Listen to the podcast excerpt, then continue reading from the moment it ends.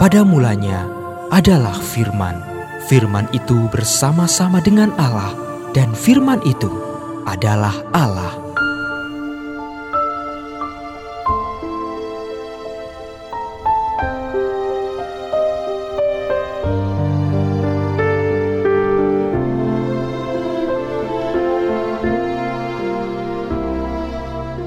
Kejadian pasal 25 ayat 1 sampai dengan 18. Keturunan Abraham dari Keturah.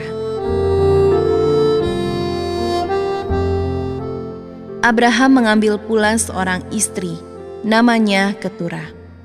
Perempuan itu melahirkan baginya Simran, Yoksan, Medan, Midian, Ishbak, dan Suah. Yoksan memperanakan Sheba dan Dedan. Keturunan Dedan ialah orang Asyur, orang Letus, dan orang Leu. Anak-anak Midian ialah Eva, Ever, Henok, Abida, dan Eldaa. Itulah semuanya keturunan Keturah.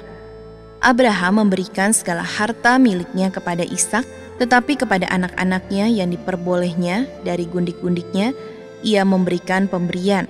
Kemudian ia menyuruh mereka, masih pada waktu ia hidup, meninggalkan Ishak anaknya dan pergi ke sebelah timur ke tanah timur.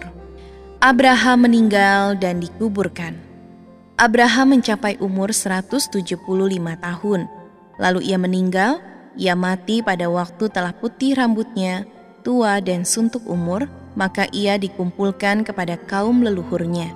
Dari anak-anaknya, Ishak dan Ismail menguburkan dia dalam gua Makpelah di padang Efron bin Zohar, orang Het itu, padang yang letaknya di sebelah timur Mamre, yang telah dibeli Abraham dari Bani Het.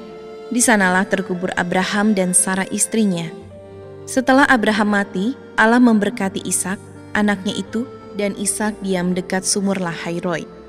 Keturunan Ismail. Inilah keturunan Ismail, anak Abraham yang telah dilahirkan baginya orang Hagar, perempuan Mesir hamba Sarah itu. Inilah nama anak-anak Ismail, disebutkan menurut urutan lahirnya. Nebayot, anak sulung Ismail, selanjutnya Kedar, Atbeel, Mipsam, Mishma, Dumah, Masa, Hadad, Tema, Yetur, Nafis, dan Ketma. Itulah anak-anak Ismail dan itulah nama-nama mereka menurut kampung mereka dan menurut perkemahan mereka, 12 orang raja masing-masing dengan sukunya. Umur Ismail ialah 137 tahun. Sesudah itu ia meninggal. Ia mati dan dikumpulkan kepada kaum leluhurnya. Mereka itu mendiami daerah dari Hawila sampai Syur, yang letaknya di sebelah timur Mesir ke arah Asyur mereka menetap berhadapan dengan semua saudara mereka. Janganlah engkau lupa memperkatakan kitab Taurat ini, tetapi renungkanlah itu siang dan malam, supaya engkau bertindak hati-hati sesuai dengan segala yang tertulis di dalamnya.